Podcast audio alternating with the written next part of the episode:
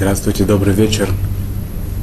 Сегодня, с вашего позволения, нас ждет э, беседа, встреча, посвящена будет э, различным постановлениям, обычаям, которые были приняты в, как, э, как память о разрушенном храме, чтобы нам это не упускать из вида, чтобы об этом помнить, жить с этим постоянно, поскольку разрушенные святыни это была важная, если сказать, не основная часть духовной жизни евреев, и после их разрушения это была великая трагедия, изгнание. И мы в любом, в любом нашем состоянии, веселье, в радости и, не дай бог, в горе все время помним об этом событии и вспоминаем о нем все время.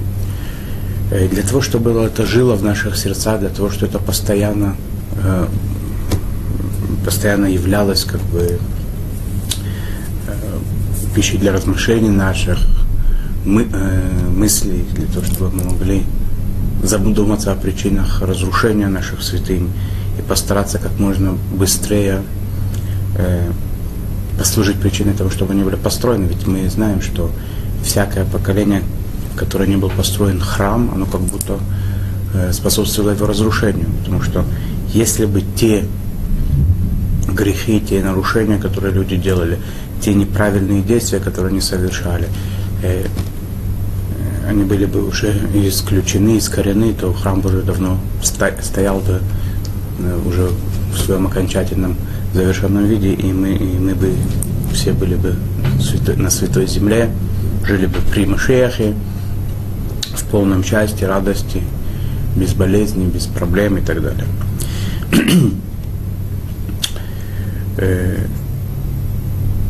Сказано про Якова, видно про, про, про нашего патриарха, про отца Якова, написано, что когда ему сообщили о смерти его сына Есифа, который, который на самом деле не умирал, не погибал, которого продали в рабство, как известно, он не готов был принять соболезнования и утешиться, пока он не увидел своего сына через много-много лет спустя.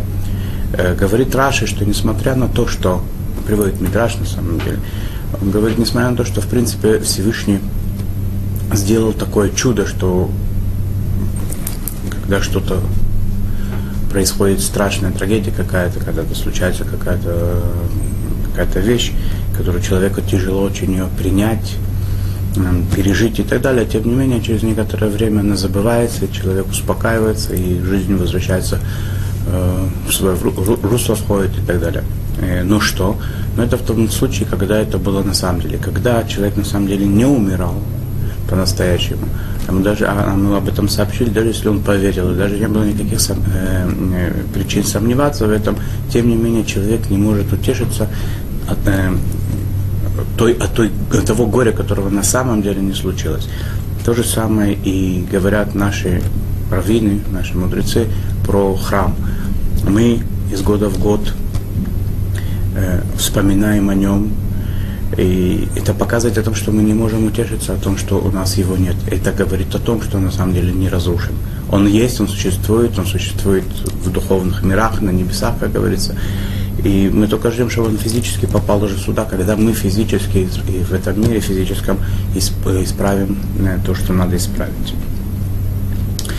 Э, у нас была серия бесед, которая касалась законов то, что называется Бенамицарим, среди Теснин с 17-го Тамуза и до окончания э, окончания этого периода, это 10 ава, грубо говоря, из которого немножко это продолжается дальше, но в принципе как бы по закону заканчивается, особенный закон заканчивается уже в, э, по, в полудне 10 ава. Э, это период, когда когда происходили великие эти трагедии по разрушению храма, по разрушению Иерусалима. У нас есть три недели, когда каждый год, раз в году мы особенно, э, особенно вспоминаем об этом, особенно э, отмечаем это событие. Но, тем не менее, кроме того, что есть определенное время в году, наши мудрецы постановили в течение всего года делать какие-то напоминания о том, что у нас э, случилась эта великая трагедия, чтобы мы это помнили, не забывали. Я хочу немножко об этом поговорить, о, о каких-то основных моментах э, это, э, э, этой, этой, этой темы. Хотя мы знаем, что упоминание о разрушенном храме, оно сопутствует нас везде. Это мы вспоминаем и в молитвах каждый день по нескольку раз, и в благословении после еды, например, да, то, что говорим, выстрой храм и так далее. Везде, везде там и сам мы говорим о, э, с одной стороны, о разрушении храма, о том, что мы об этом помним и страдаем от этого, с другой стороны, о том, что мы ждем прихода Машеха и общего единения, общего избавления и так далее. Э, о каких-то конкретных вещах хотелось бы сегодня упомянуть. Э, начнем, начнем с того, что есть такой э, закон, было такое постановлено такое, такое постановление специально мудрецами, поколения, когда были разрушены храмы. Когда человек строит дом, он должен оставить небольшой кусочек на стене не побеленным. Э, есть там э, различные мнения, различные э, частности, каким, что, что именно надо оставлять. Я уже приведу окончательное мнение, то, что сегодня принято делать. Итак, человек, когда строит дом, он последний, как бы, последний этап – Э, внутренних, э, внутренних как бы, работ, которые человек делает, это побелка, когда уже есть штукатурка, когда все уже все, все стены в порядке. Последнее, то, что касается стен, это побелка. Когда белят дом, оставляют небольшой участок не побеленным, э, а точнее это локоть на локоть, квадратная, э, в форме квадрата это выглядит, и, и оставляют его напротив входной двери, чтобы человек, когда заходит в дом, он сразу видел, что что-то здесь не закончено, есть тут недобеленный кусок, который напомнит о нем, а ему о том, что чего-то важного не хватает у нас в жизни храме.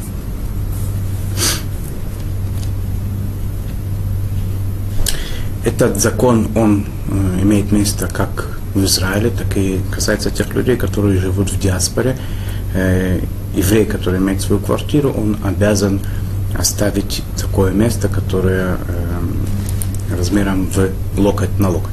Сколько это локоть на локоть, мы знаем, что есть э, несколько, э, несколько мнений о том, что такое локоть, как, как измеряются меры, которые упоминаются в Талмуде, в Шулхана Рухе, в своде законов еврейском. Основных мнений два это с одной стороны, это Хазуныш, с другой стороны, это Раби, Раби Хаим Ноэ. Э, по Хазунышу это 58 на 58 сантиметров, по Рабхаим Ноэ это 48 на 48 сантиметров. Э, многие поступают как Рабхаим Ноэ вообще всегда, а в, а в данном случае многие даже, которые делают обычно, устражают как мнение Хазуныша, в данном случае облегчают, поскольку это обычай, это не закон истории. Поэтому, когда человек э, решает эту проблему, он может либо посоветоваться с раввином, либо может, э, в принципе, э, пойти по тому мнению, которое говорит, что это 48 на 48 сантиметров, и ограничиться этим.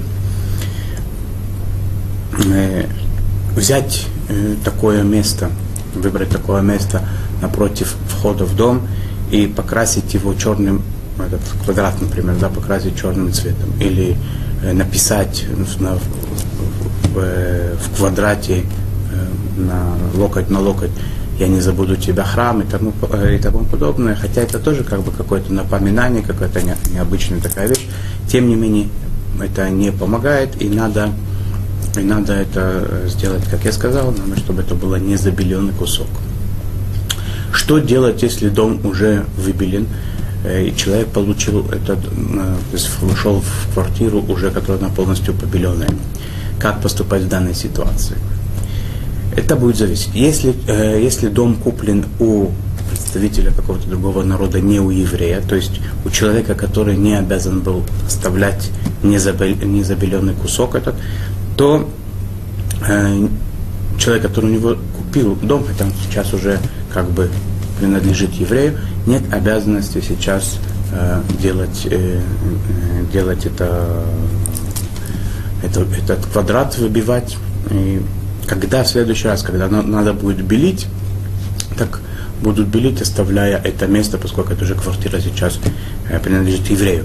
Но, в принципе, поскольку этот дом был построен и забелен, в, не было нарушения никакого в этом, это можно было делать, поэтому постфактум не, нет обязанности даже его очищать это место от э, известки, от извести. Э, теперь, если человек купил это у еврея, который, в свою очередь, должен был, когда он строил этот дом, оставить место незабеленное, и он его не оставил, сделал нарушение, не знал, не подумал и так далее, то сейчас, как, поскольку это необходимо было сделать, этот дом, э, как бы на нем, на этом доме была обязанность э, оставить этот квадрат, э, локоть на локоть, когда еврей покупает, это приходит в его имущество, он должен э, убрать известь, которая локоть на локоть, снять ее э, в том месте, которое находится напротив входа центрального в дом. Что делать, когда человек живет в, снимает квартиру? Если он снимает квартиру у еврея, поскольку этот еврей, у которого он снимает квартиру, э, квартиросдатель, так скажем, он обязан был думать о своем доме и делать это, э, то есть не добелить, оставить это место, 48 на 48, скажем, э, сантиметров. Поскольку это обязанность на нем, поэтому тот еврей, который у него снимает квартиру, он не обязан э, снимать, во-первых, это, эту краску. С другой стороны, когда он будет белить, он, в принципе, по большому счету, не обязан оставлять это место, потому что эта квартира не его, и полномочий он таких не получал, то кто это должен этим, об этом заботиться, это хозяин квартиры. Теперь было бы, конечно, хорошо, поскольку человек там живет и находится, и он, э, он знает, что есть такая обязанность, как упоминание о разрушенном храме, о разрушенных святынях, иметь такое незакрашенное пятно в доме. Было бы хорошо, чтобы он спросил у хозяина дома, не против ли он, чтобы он снял эту краску, или когда он красит, чтобы не, не, не забелил это место, оставил его незабеленным. И таким образом э, тот хозяин, который этого вовремя не сделал, он этим выполняет как бы посредством своего посланника, скажем так, образно, который это сделает, он выполняет закон как положено, и тот, который там живет, он имеет, возможность видеть это о, о, о, напоминание о разрушенных святынях постоянно перед собой. Теперь, если квартиру снимают э, у нееврея, которому это не было такой обязанности оставлять, вся обязанность того, кто живет на Поэтому, если какие-то это, это служит причиной каких-то несогласий с э, хозяином квартиры, естественно, ничего там изменять нельзя. Но если, в принципе, например, э, хозяин квартиры он был бы не против, когда, когда жилец белить, чтобы он оставил это место незакрашенным, то это было бы очень важно сделать, и было бы очень хорошо это сделать. Поскольку могут быть разные ситуации в, в, этом, в этой вещи, когда это все, все, все что как бы основные затронул ситуации. Если есть какие-то ситуации, которых я не коснулся, было бы хорошо спросить, в какой ситуации да, как в какой нет, э, имеет э, имеет место этот закон, надо, надо снимать известь или недобелить и так далее. Теперь, если иногда бывает такая, э, такая ситуация, что этот э, квадрат не получается сделать напротив входа в дом, так его можно э, сделать либо немножко сбоку, либо даже за стороны саму, когда человек с той, стороны, где находится э, сам, сама дверь вход, входная. Иногда бывает такое, что каким-то образом так получается, что невозможно сделать это на стенах дома, так в крайнем случае можно это сделать на потолке даже, чтобы это тоже бросается в глаза и так далее. Э, иногда не получается никак сделать квадратной формы. И изначально это должен быть квадрат, обязательно квадрат. Но если это никак не получается, то есть раввины, которые говорят, что можно сделать прямоугольник, чтобы общая как бы, площадь его была такова, как квадрат, э, локоть на локоть. То есть общая площадь сделать из его подлиннее, чем локоть, и, и поуже. Если есть обои на стенах, написано в книгах, э, что надо вырезать кусок обои локоть на локоть и э, известь, которым, которая попялена стена была до того, как наклеили обои, если было такое, ее снять. Э, случаи бывают, когда разные драпировки бывают из ковров, материалов и так далее. Это э, тяжело сделать, жалко сделать и так далее. Особенно, то это надо будет обратиться тогда к Равину, э, как это, как это в такой каждой конкретной ситуации себя повести.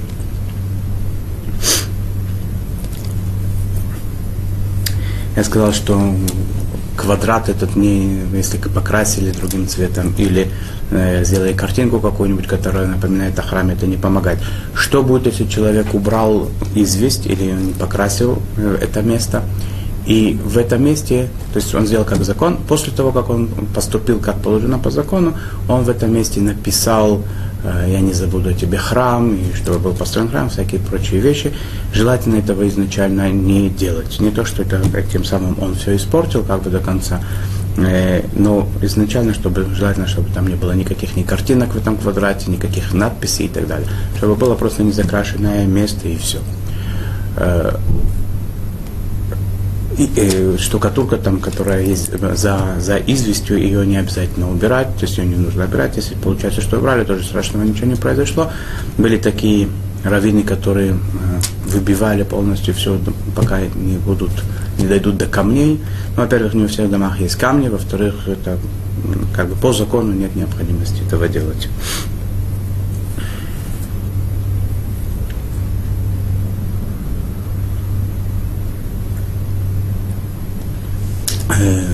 Такие места, как синагоги и шивы, э, дома учения, там, где изучают Тору, там э, сказано в книгах, что не надо э, делать, э, делать вот этот, э, этот квадрат, оставлять незакрашенным.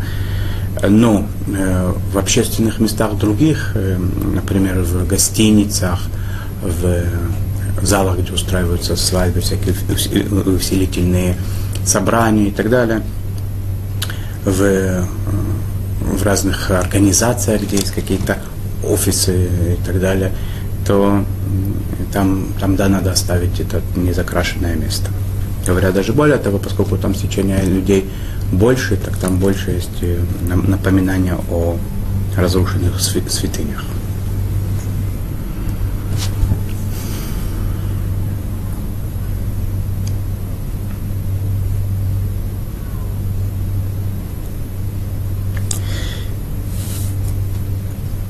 Я думаю, что это плюс-минус как бы основные такие моменты, которые касаются этого постановления.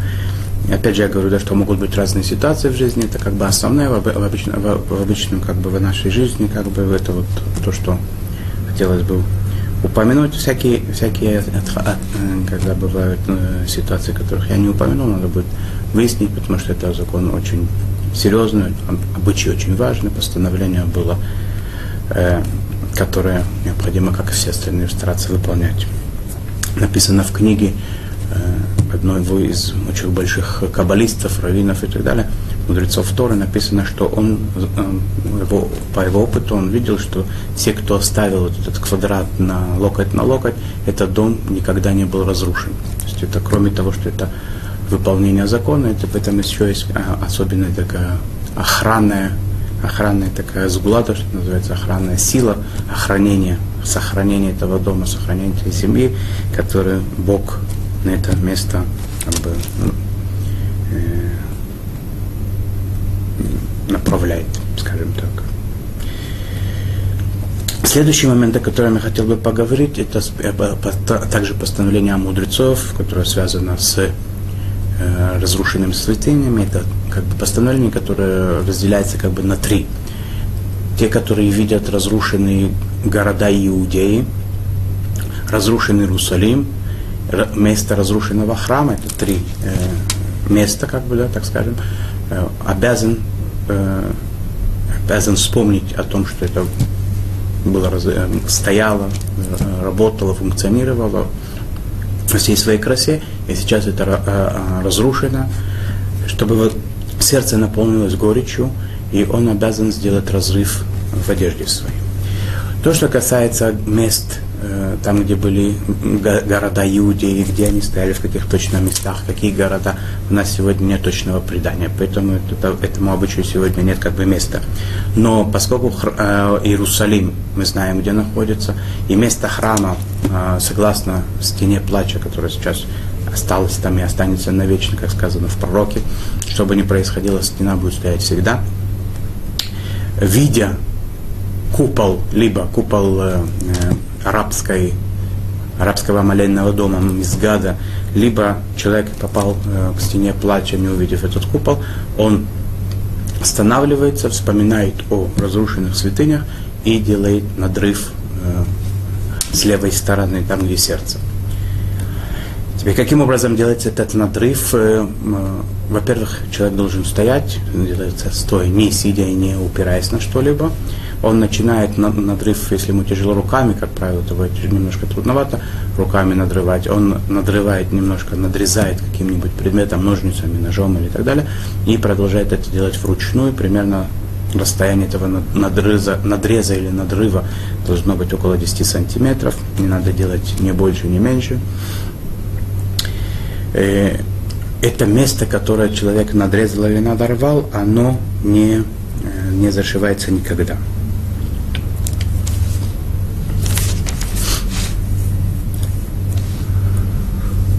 Э, теперь какую одежду рвут? Что, что принято на делать э, как бы повсеместно, это рвут рубашку.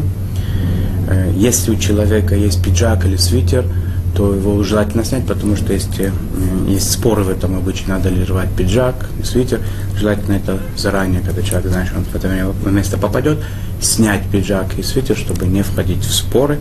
В принципе, рвут только рубашку. Нижнюю одежду, там, скажем, майку, футболку и так далее, талит катан не, не, не рвут. Если человек зимой находится там в куртке или в пальто, даже если не снимет, рвать их не нужно. Они как бы это, не, на это обязанности разрыва одежды не распространяются на верхнюю зимнюю одежду.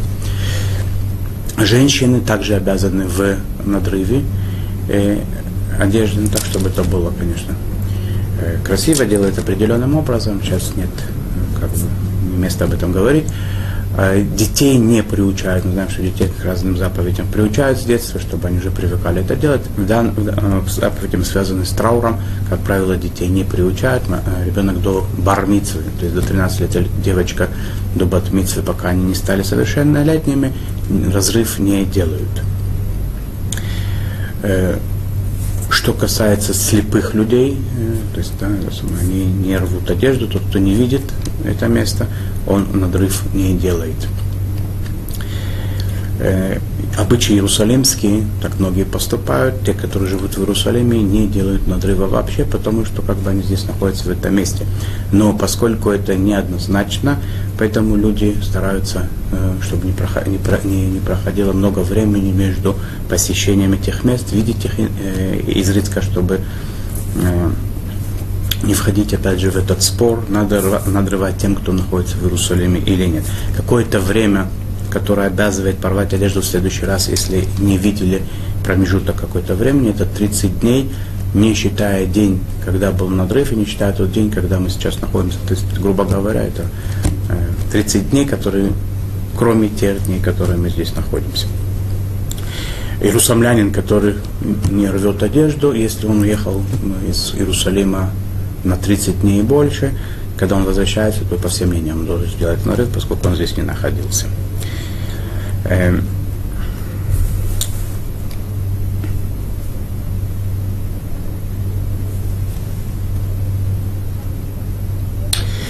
Если человек попадает в эти места в субботу, в праздники, в полупраздничные дни, то, что называется холямоид, он надрыв не делает, потому что в эти дни, во-первых, э, это дни, когда траура нет, такого, по, по крайней мере, прилюдного.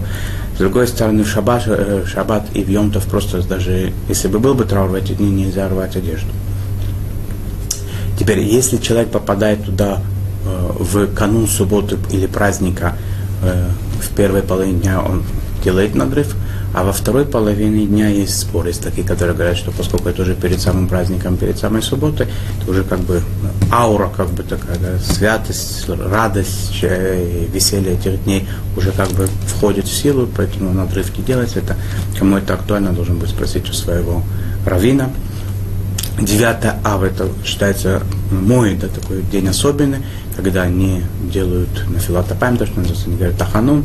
Тем не менее, поскольку 9 ава мы, это, это тут, скажем так, образно говоря, праздник, который в честь разрушения храма, и мы в этот день делаем надрыв, если человек попадает сюда э, в, это, в этот раз, первый раз после 30 дней, когда он не видел эти места, делается надрыв. Это в общих словах то, что касается этого постановления надрыва одежды по разрушенным святыням.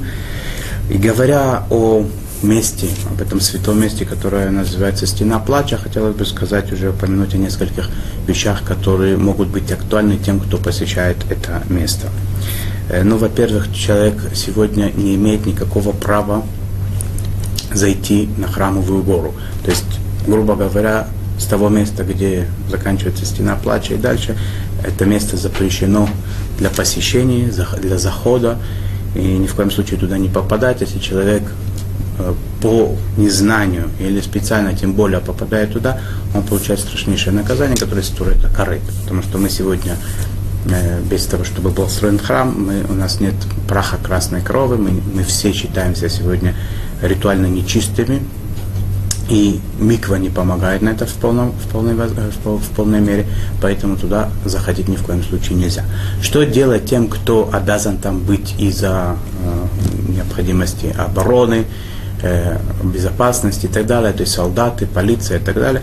Если это необходимо на самом деле, им разрешено туда зайти, но все, что необходимо, все, что может, можно сделать, надо сделать. То есть, что это значит? Это сходить хотя бы в микву, то есть в очиститься хотя бы настолько, насколько это возможно. Это не будет в полной мере, но хотя бы немножко.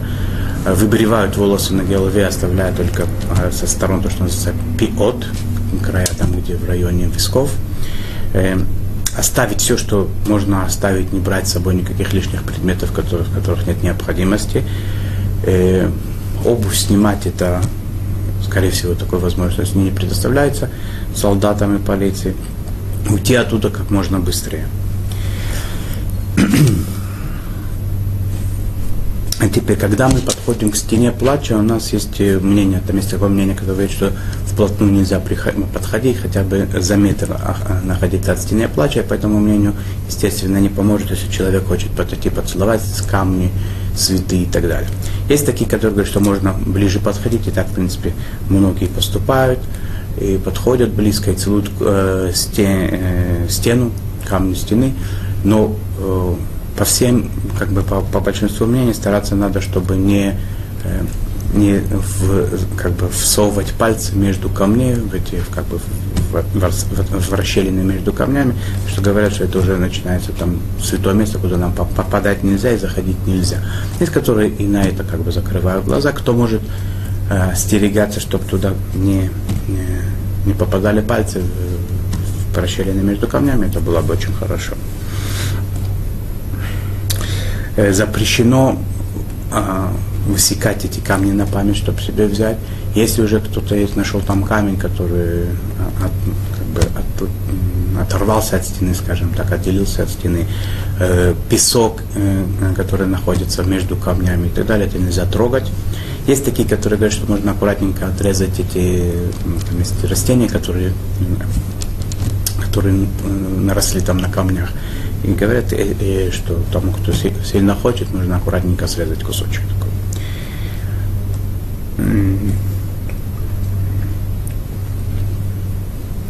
Еще некоторые моменты, которые касаются э, нашей, нашей памяти о святыне. Это мы в те дни, когда перед, после благословения после еды, те дни, когда не говорят ширамалот, говорят обычно аль-нагрод бавы, специально такой э, один из псалмов царя Давида, который напоминает нам о, о изгнании, о разрушении святынь наших и так далее. Мудрецы наши запретили слушать музыку в течение всего года. И каким образом это запрет был, это э, тема отдельная. И то, что сегодня делают, поскольку мы сегодня немножечко, нам не необходимо развеселить себя, потому что у нас как бы природная грусть такая и так имеет место, всякие э, ощущения дискомфорта, депрессии и так далее, поэтому во многом здесь облегчают в наше время. Э, э, как бы, если человек может сегодня хотя бы не слушать музыку, когда он ест, э, э, такие э, будничные трапезы свои, не встает со сна и не ложится спать, в эти три момента еще раз, да, когда ест, пьет или ложится спать, встает сна, в остальное время, в принципе, э, слушают музыку, Э, в разных ситуациях, и, и, и касается даже этих моментов, когда человеку необходимо настолько слушать музыку, что даже когда он есть, то это надо спросить с раввина, может быть, и ситуации, когда это будет разрешено. В, в различных э, празднествах, посвященных заповедям, праздники разные, Э, Лагба Омер, Сукот, Песах и так далее, когда есть полупраздничные дни, народные гуляния, веселье, Ахнасат Сефертура, тоже называется, когда вносят святактуры и так далее. Э, это не только разрешено, и приветствуется, приглашают ансамбли, приглашают певцов и так далее, веселье, веселье достаточно очень такое э, активное происходит. Э, в Иерусалиме есть, что касается музыки, особое постановление, чтобы э, в 1865 году здесь была страшная эпидемия, много, много жизни она унесло, и раввины, ашкенадские раввины того времени, они постановили в Иерусалиме, кто будет делать свадьбы, чтобы не пользовались Э, э, музыкальными инструментами. Теперь есть два варианта, как это понимать. Либо, чтобы не было больше одного музыкального инструмента, и тогда у нас есть вопрос о магнитофонных записях, дисках и так далее во время свадьбы, и о баргане и прочих инструментах, таких электронных, которые могут создавать э, ощущение оркестра. С одной стороны, это один музыкальный музыкальный как бы инструмент, с другой стороны, он включает в себя много голосов. Другое мнение говорит, что только барабаны разрешены. И поэтому, кому это актуально, кто делает свадьбу в Иерусалиме, именно он должен будет выяснить это специально у своего равина и поступить, как ему скажут. Э, что касается других мест, а также сфарадим, которые делают, э, представители сифарской общины, которые делают свадьбы в Иерусалиме, которые, на которых этот запрет не распространялся, и раввины их не принимали такое, сифарские, э, это разрешено. Во время свадьбы мы знаем, что есть такой обычай, разбивать стакан стеклянный во время того, как э, готовятся к свадьбе, то есть делают э, обручение, э, договариваются о свадьбе, то, что называется Иерусим, разбивают тарелочку, которая сделана из глины, из керамики. Разницу объясняю тем, что во время свадьбы веселья, хупы, веселья больше, поэтому разбивать стеклянный, стеклянный стакан, ну, в, в те времена он был намного дороже, чем простая гли, глиняная тарелка. Э, но обе, оба, оба этих э, обычая и разбитие тарелки, разбитие стакана, они, по многим мнениям, они для того, же, для того чтобы вспомнить о, о разрушенном храме, разрушенных святынях и городах Израиля. Э, почему в этот момент именно говорят мазальтов, это не связано как бы так, как такое с разбитием стакана, потому что в этот момент завершается как бы процесс женить, она же женатая пара, и мазальтов говорят по этому поводу, а не по поводу разбития стакана, чтобы так как бы было понятно. Теперь, когда, хатан, когда жених, он собирается, э, собирается у шкиназов покрыть э, невест, э, как бы голову невесты, э, то, что называется инума, такой бел, белой салфеткой специально, как это э, принято. О Сварадим, перед тем, как говорить благословение под хупой, принято на голову хатана, жениха, посыпать немножко пепла. Тоже в память о сожженных святынях наших говорят предложение, если я забуду о Иерусалиме, и не возвышу его, как бы не поставлю его в, в главу угла во время моих радостных событий, пускай сохнет моя рука, и пускай язык мой прилип, прилипнет к деснам и так далее. Да. То есть это тоже в память о храме. И этот э, прах, этот пепел кладут именно в место, где накладывают филин. Э, э, как бы есть такое предложение в пророках, что когда придет э, Машиах и будет построен храм, вместо пепла у скорбящих о Сионе будет, э, будет красота, величие. Это красота, величие, это тфилин имеется в виду. Отсюда, отсюда, поэтому сегодня кладут там пепел, для того, чтобы потом в это место было, было наложено величие и красота.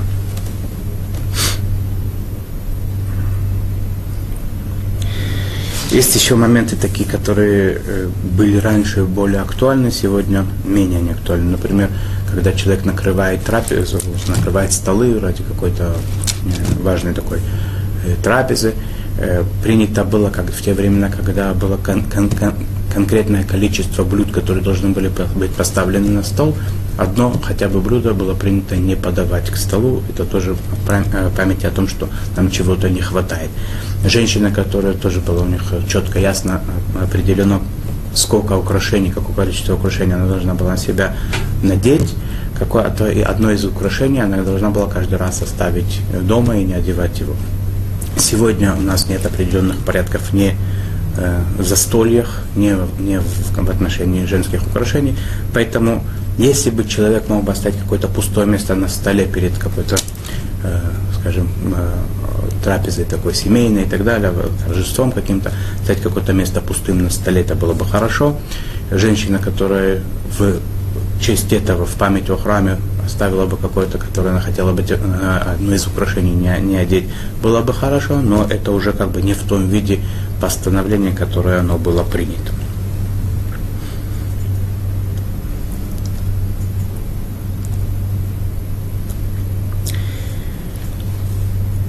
когда в наши дни приходят утешить э, скорбячих, у которых умер один из родственников близких, по которым э, скорбят, говорят, после того, как утешили его перед уходом, говорят, э, Всевышний э, утешить тебя среди других скорбящих по Сиону и Иерусалиму, чтобы не было больше трагедий и горя у тебя.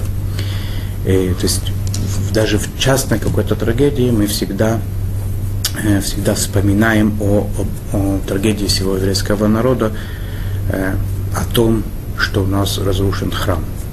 И человек это должен воспринимать так же, как свою личную трагедию, как будто самый близкий э, человек, самое близкое, что у него было, ушло. Но потом на тому, как близкие все, они в Тхиатамитим, когда будет воскрешение мертвых, они встанут – радостные, веселые, здоровые, крепкие и так далее. Э, подобно этому будет построен храм третий. Это, это пророчество, которое обязано исполниться, это обещание Всевышнего Творца, который этот мир построил. Все законы этого мира, они существуют только э, согласно желанию Творца.